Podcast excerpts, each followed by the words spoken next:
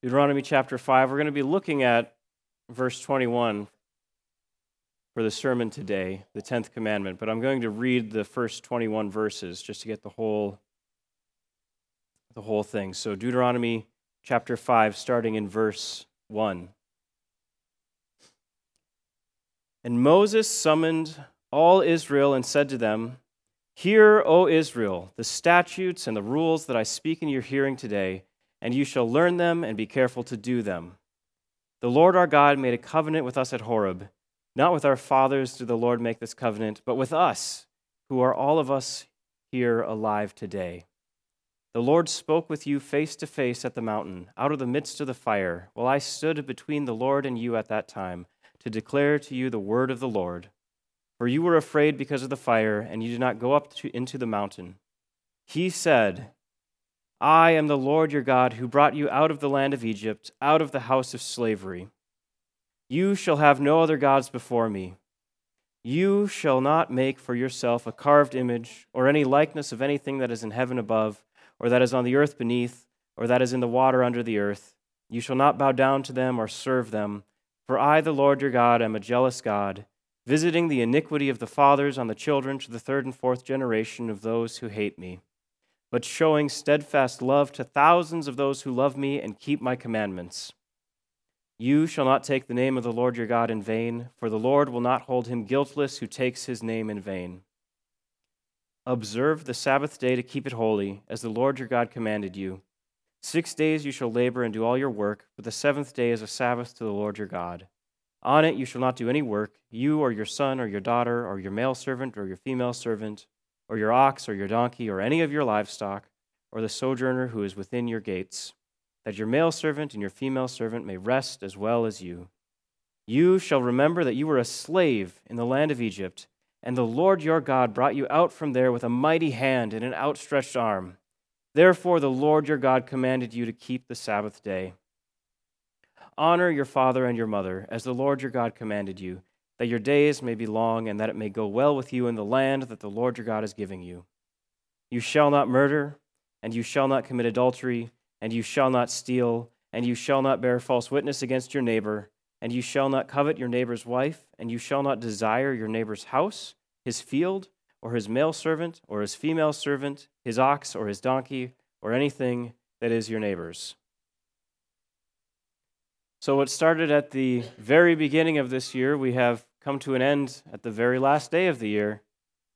We've made it to the end of the Ten Commandments now. It's taken the whole year off and on, and we've been through quite a lot. We've seen that the law of God is wonderful, too high for us to reach. We've seen how God has revealed his own character in this law. We've seen how we are to respond to this law. That first we come to God through Jesus Christ for forgiveness, and then we come again to God through Jesus Christ for the promise of the Holy Spirit, because He has promised that He will write His law on more than just the tablets of stone like He did at Sinai. God has promised to write His law on our hearts so that we can obey like Jesus obeyed. For his yoke is easy and his burden is light, and God's commandments are not burdensome. But if any of the Ten Commandments would feel burdensome to us, this last one, this tenth one, is the one. We might convince ourselves that we have kept the first nine, having no gods before the Lord, making no idols to worship, honoring God's name and not taking it in vain, remembering the Sabbath day, resting from our work, on Sundays, honoring our father and our mother. You know, we, we don't murder, we don't commit adultery, we don't steal, we keep our lips from lying. But then when you come to this commandment against covetousness, well, it gets even the best of us. Like the rich young ruler who came to Jesus. It's recorded in multiple gospels, but in Mark chapter 10, we see this a rich young ruler comes to Jesus and he says to him, Good teacher, what must I do to inherit eternal life? And Jesus said to him, Why do you call me good? No one is good except God alone. And then Jesus says, You know the commandments do not murder, do not commit adultery, do not steal, do not bear false witness, do not defraud, do not, or honor your father and mother. And then the man said to Jesus, Teacher, I all these I have kept from my youth. And Jesus, looking at him, loved him and said to him, You lack one thing. Go, sell all that you have and give to the poor, and you will have treasure in heaven. And come and follow me. Disheartened by the saying, he went away sorrowful, for he had many possessions. Now, what is Jesus doing here? He's, he's pointing that young man, that rich young ruler, to the state of his heart. He had everything he could want. He kept all the commandments as far as he could tell, and expected that because he knew no lack physically, he was provided for completely in his physical needs, then of course he had no lack spiritually either. But Jesus looked at him and loved him and did not leave this man in his delusion, but instead showed him that he was, in fact, poor spiritually. And that is one of the designs of this 10th commandment to show us that we are not so good at keeping the other nine as we think we are. The 10th commandment shows us the state of our heart. That we are not spiritually rich, fully keeping what God has commandments, what God has commanded, but rather we are poor.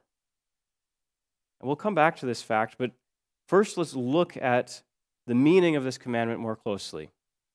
And after that, we'll, we'll look at the fruit of covetousness and what this commandment is for.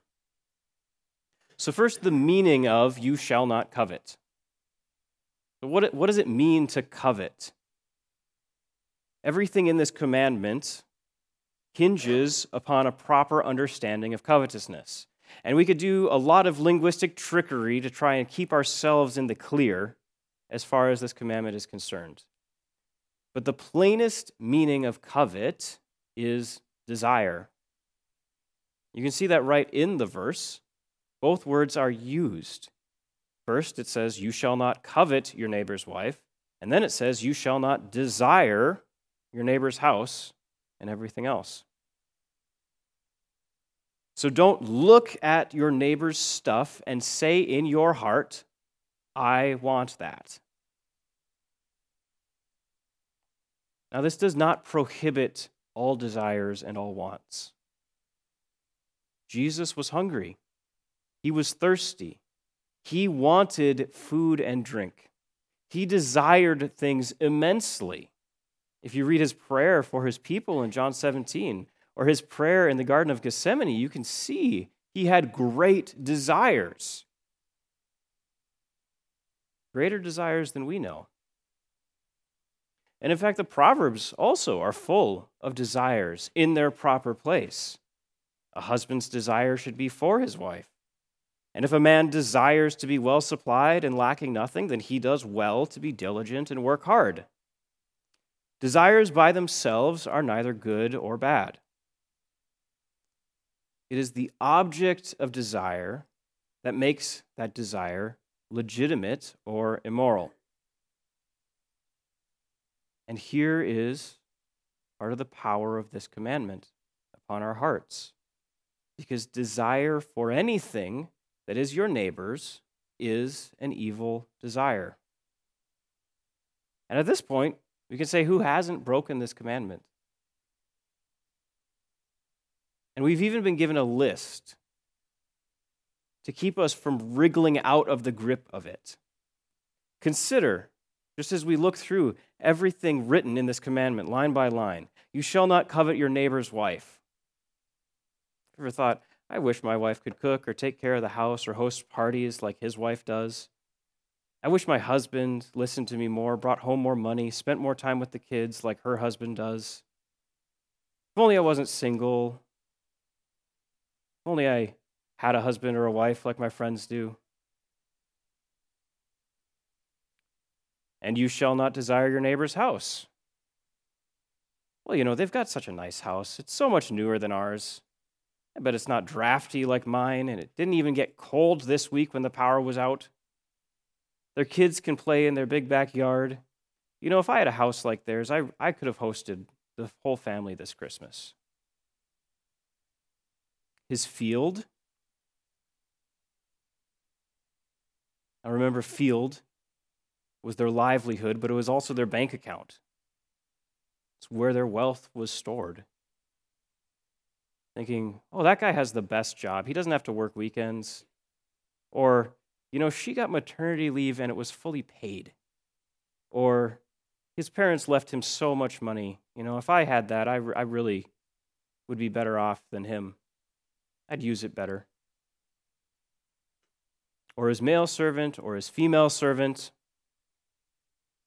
thinking, you know, turnover is just our worst expense. How does that guy get his employees to stay with him? You know, I could build a profitable business too if anybody would, would be willing to stay working here. Well, of course she's got no labor shortage. Half her family works for her. His ox or his donkey. You know, I can barely get my car to start these days. If only I had that new four wheel drive like the one that sits on the street most days. You know, those folks are retired. Why do they need a new SUV? Or anything that is your neighbor's. You know, I sure wish our kids were as well behaved as yours are. And you can really fill in anything else retirement accounts, good health, a happy disposition, the Christmas presents your sister or brother gave that were so more, much more thoughtful than you, mental quickness, mental energy. Who could say they are guiltless of the sin of coveting what is their neighbors? You know, there's something, I guess it's a modern proverb comparison is the thief of joy, but it really isn't. It's covetousness that is the thief of joy. Because you don't have to blind yourself to comparisons in order to be joyful. You don't have to ignore that there are differences in the world in order to be joyful. But when you look at what your neighbor has and covet it, think, I wish I had what he has instead of him. I'd be better off than he is. I deserve it more. That's when covetousness steals joy. Because covetousness makes us ingrates. It makes us into the child on Christmas morning that refuses to be happy because every present isn't his. He refuses to enjoy what he has because he's preoccupied with what his brother has. Which leads us to consider the fruit of covetousness. What does covetousness lead to? I will say covetousness is the parent of many sins. It gives birth to many, many other sins. There are many instances of this we can see in the Bible. Joseph's brothers were jealous of him. Jealous being another word for covetousness, perhaps a more familiar word for us. I know I think of after school programs, the green eyed monster. Joseph was the favorite child of Jacob, their father.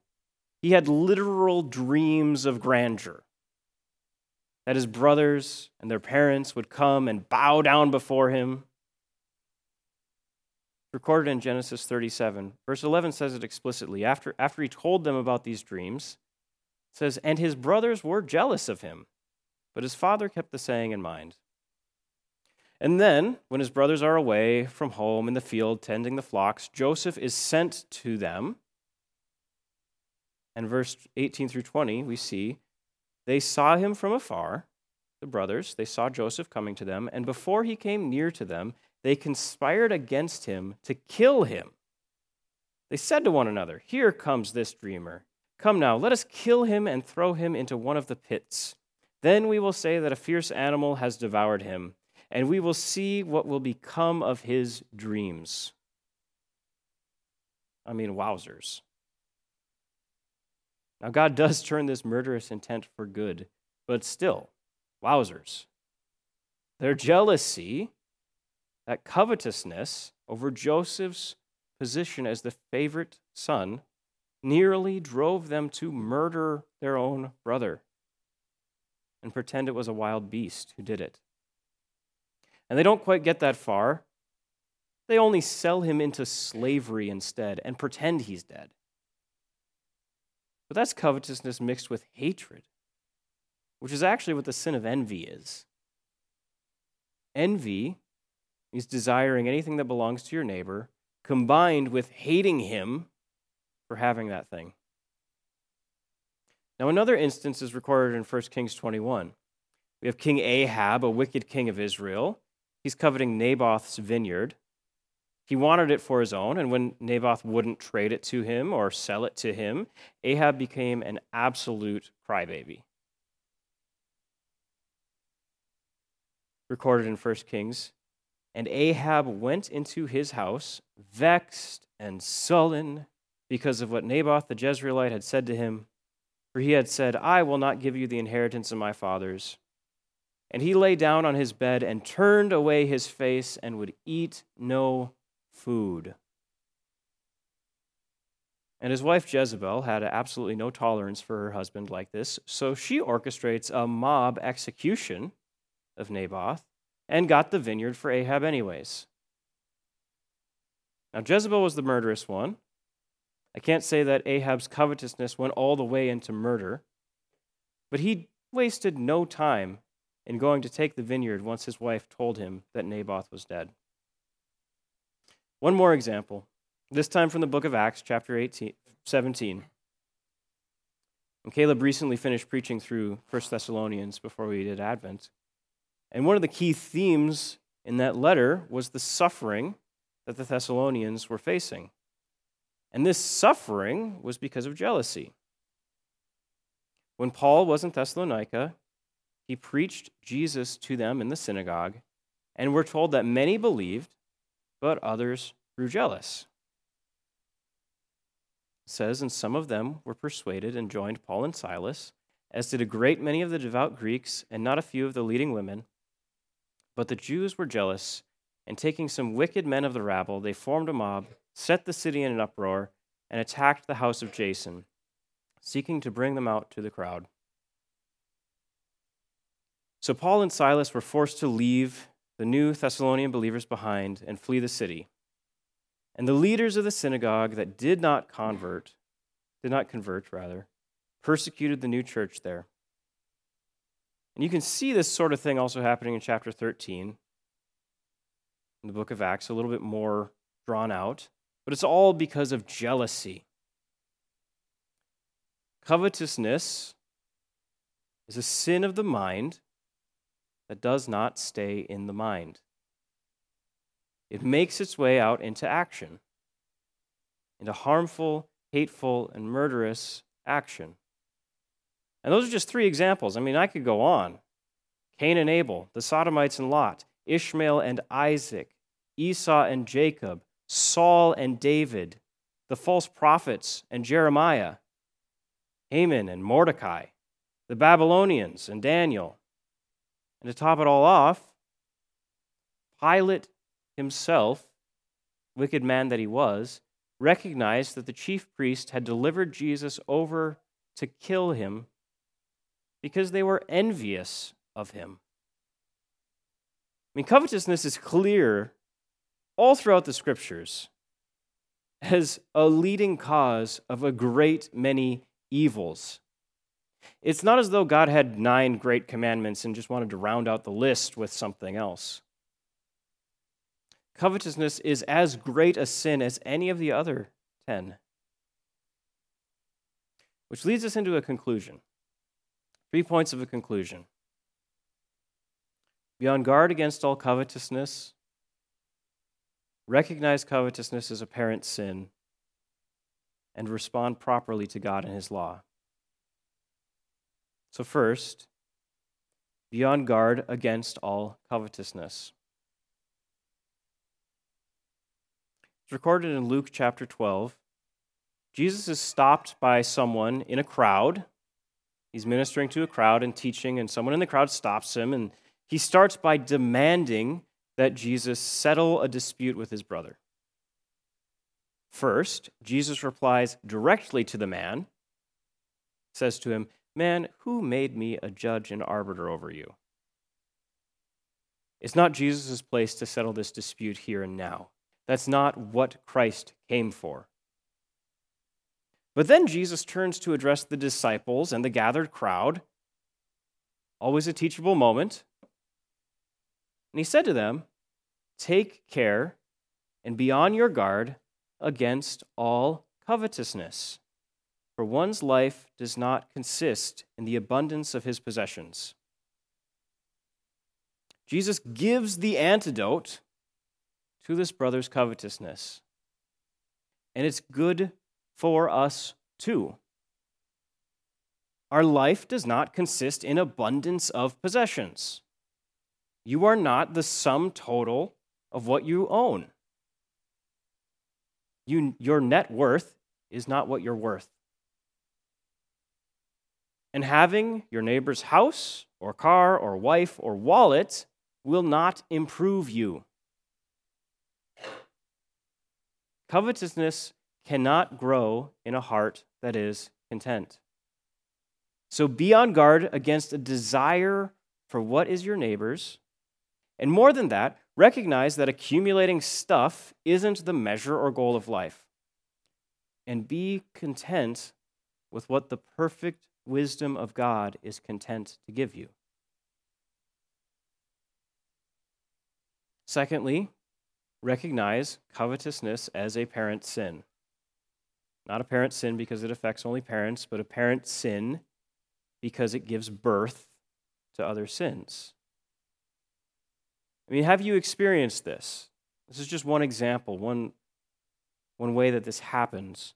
But you get some good news, whether it's a promotion at work or an engagement, an inheritance, whatever it is, some good favor, good fortune happens to you. And in the middle of this good fortune, a relationship with someone close to you starts to sour. There's your coworker who was with you in the trenches of your job. Now they start treating you a little bit poorly because you were just promoted. And you try to work it out and you think, you know, have I done something? You try to talk to them about it. You're worried that you, you did do something. You can't figure it out, though. And it seems like they really don't have a rational reason to give you for treating you the way that they're treating you. They've just sort of decided they don't like you as much anymore.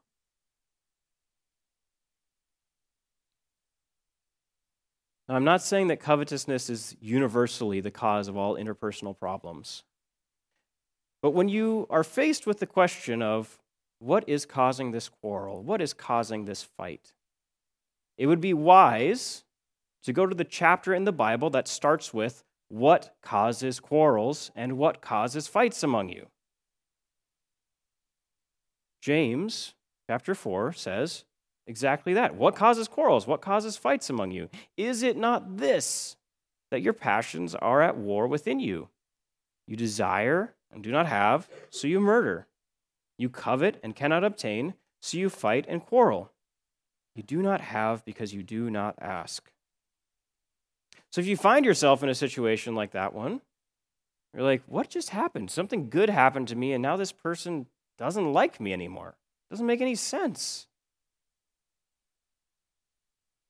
Yes, go. First, try to be reconciled to your brother. First, ask them, Have I wronged you in any way? And seek wisdom from others to see, you know, help assess the situation for you. But recognize that covetousness is the cause of a great many quarrels and fights. And you may not have done anything wrong. But all your attempts to remedy the relationship may cause more strife if you don't understand why it's estranged in the first place. Finally, properly respond to God and His law. Throughout the series on the Ten Commandments, We've gone over several different responses people have to the law of God. You can look at God's commandments and hate them and hate Him, not bothering to follow them and perhaps even intentionally breaking them. But I won't spend a whole lot of time on that option because I doubt you'd be sitting here if that were the case.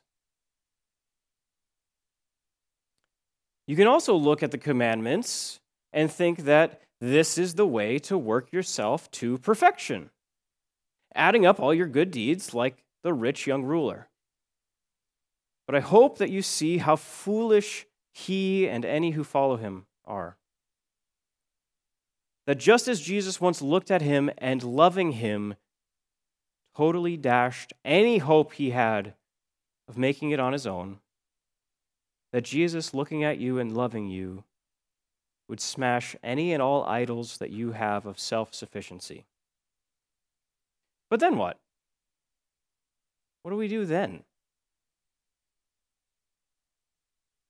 Well, the rich young ruler needed to see he wasn't rich at all. He was, in fact, poor in spirit. And he needed to see that because blessed are the poor in spirit, for theirs is the kingdom of God. Now, there's no virtue in poverty on its own. There's no virtue even in believing that you're poor in spirit unless you actually come to Christ to be made rich. But tax collectors and prostitutes and sinners entered the kingdom of God before the most religious people, the Pharisees, in Jesus' day, because they knew well that they were poor in spirit and they needed someone else to be rich on their behalf.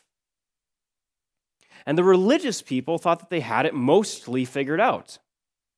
Oh, sure, let's consider what this guy from Galilee has to say. You know, maybe he can get us over that last hump you know, into perfect righteousness. We're really close. We just need a little nudge. And those very people who thought that, who thought they were so near to God in their righteousness, were the very people who nursed covetousness in their hearts against Jesus and plotted against him in their envious hate and killed him They were so near to perfection in their own eyes that they rejected their God and killed his promised Christ. We must not be like them. But we are the religious people. So we must watch out for the kinds of sins that catch religious people up. We must watch out for thinking that we've really got it going on. We've got it mostly figured out. We just need a little nudge, a little help.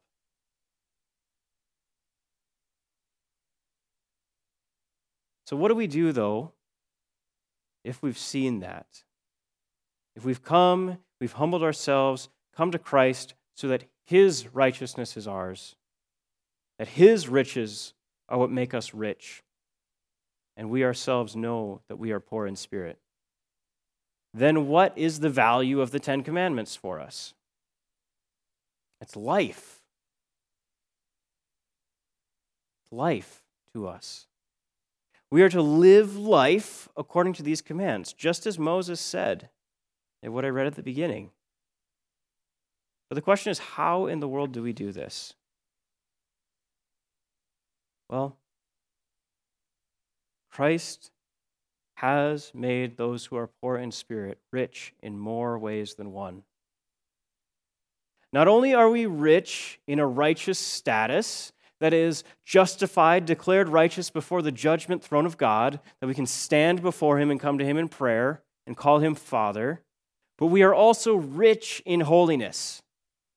Christ is our justification, but Christ is also our sanctification. He has promised in the new covenant that he will write his law upon his people's hearts, that we may keep them with a true heart. He's promised that in the new covenant. And the table before us is the new covenant table. Don't hear me wrong. I am not saying Christ cleans you up and helps you get your acts together, and so now you do the things that he tells you to do or else. I am saying Christ is to you perfect righteousness and all the power that you need to live a holy life according to his commandments. He is both. And if you need help keeping the law, as we all do, then come and eat. Come to Jesus Christ and find in him all your needs satisfied. You know, this week was like somewhere between three days and 17 days. I don't know, between Christmas and New Year's. If you've had a great week or you've had a poor week, if you feel weighed down under your sins or how you may have been sinned against, come and be strengthened by your God for keeping his word. Don't say, I'm too unworthy to come. Don't list off all these things that prevent you from coming. Even though you want to, you're just not worthy to. That's, that's not a question. Of course, you're unworthy. That's not a question. Nobody is worthy of Jesus Christ. It's a gift. So if you've nursed covetousness in your heart, if you've sinned this week, come in all your poverty and take and eat and be made rich, and Christ will strengthen you. Christ will feed you with the food that you need.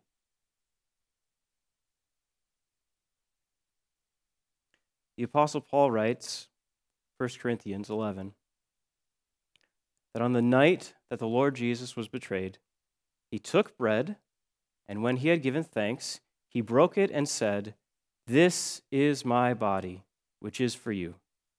Do this in remembrance of me. And in the same way, also, he took the cup after supper, saying, This cup is the new covenant in my blood. Do this as often as you drink it in remembrance of me.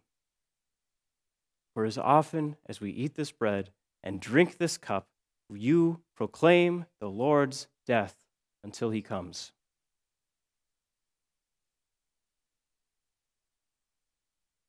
So I just want to explain maybe a logistics of this before I pray, and the worship team will come up and play, and you can come forward and take the bread and the juice. This meal is for strengthening believers. This meal is not for perfect people. This meal is for Christians. This meal is for those who have trusted Christ for their salvation and are trusting Him for their sanctification as well. If that's not you, you can remain where you are. Don't worry about it. But consider, consider what I've said. And consider Christ and coming to him.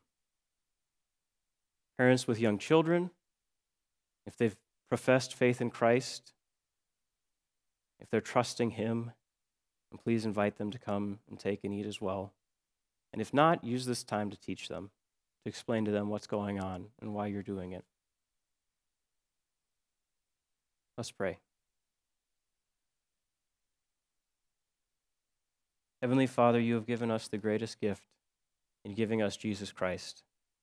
And in him we have absolutely everything we could ever want or need. Forgive us for our covetousness. Forgive us for our discontent. Strengthen us by this meal, by your Holy Spirit, by communion and fellowship with each other and with Jesus Christ Himself that we would be grateful and content with all that you have given us, that we would be empowered to keep all your commandments, that we would love the Lord our God with all our heart and soul and mind and strength, and that we would love our neighbors as ourselves. Thank you, Lord, for the great sacrifice and the great gift that you have given us freely Now let us come and eat. In Jesus' name, amen.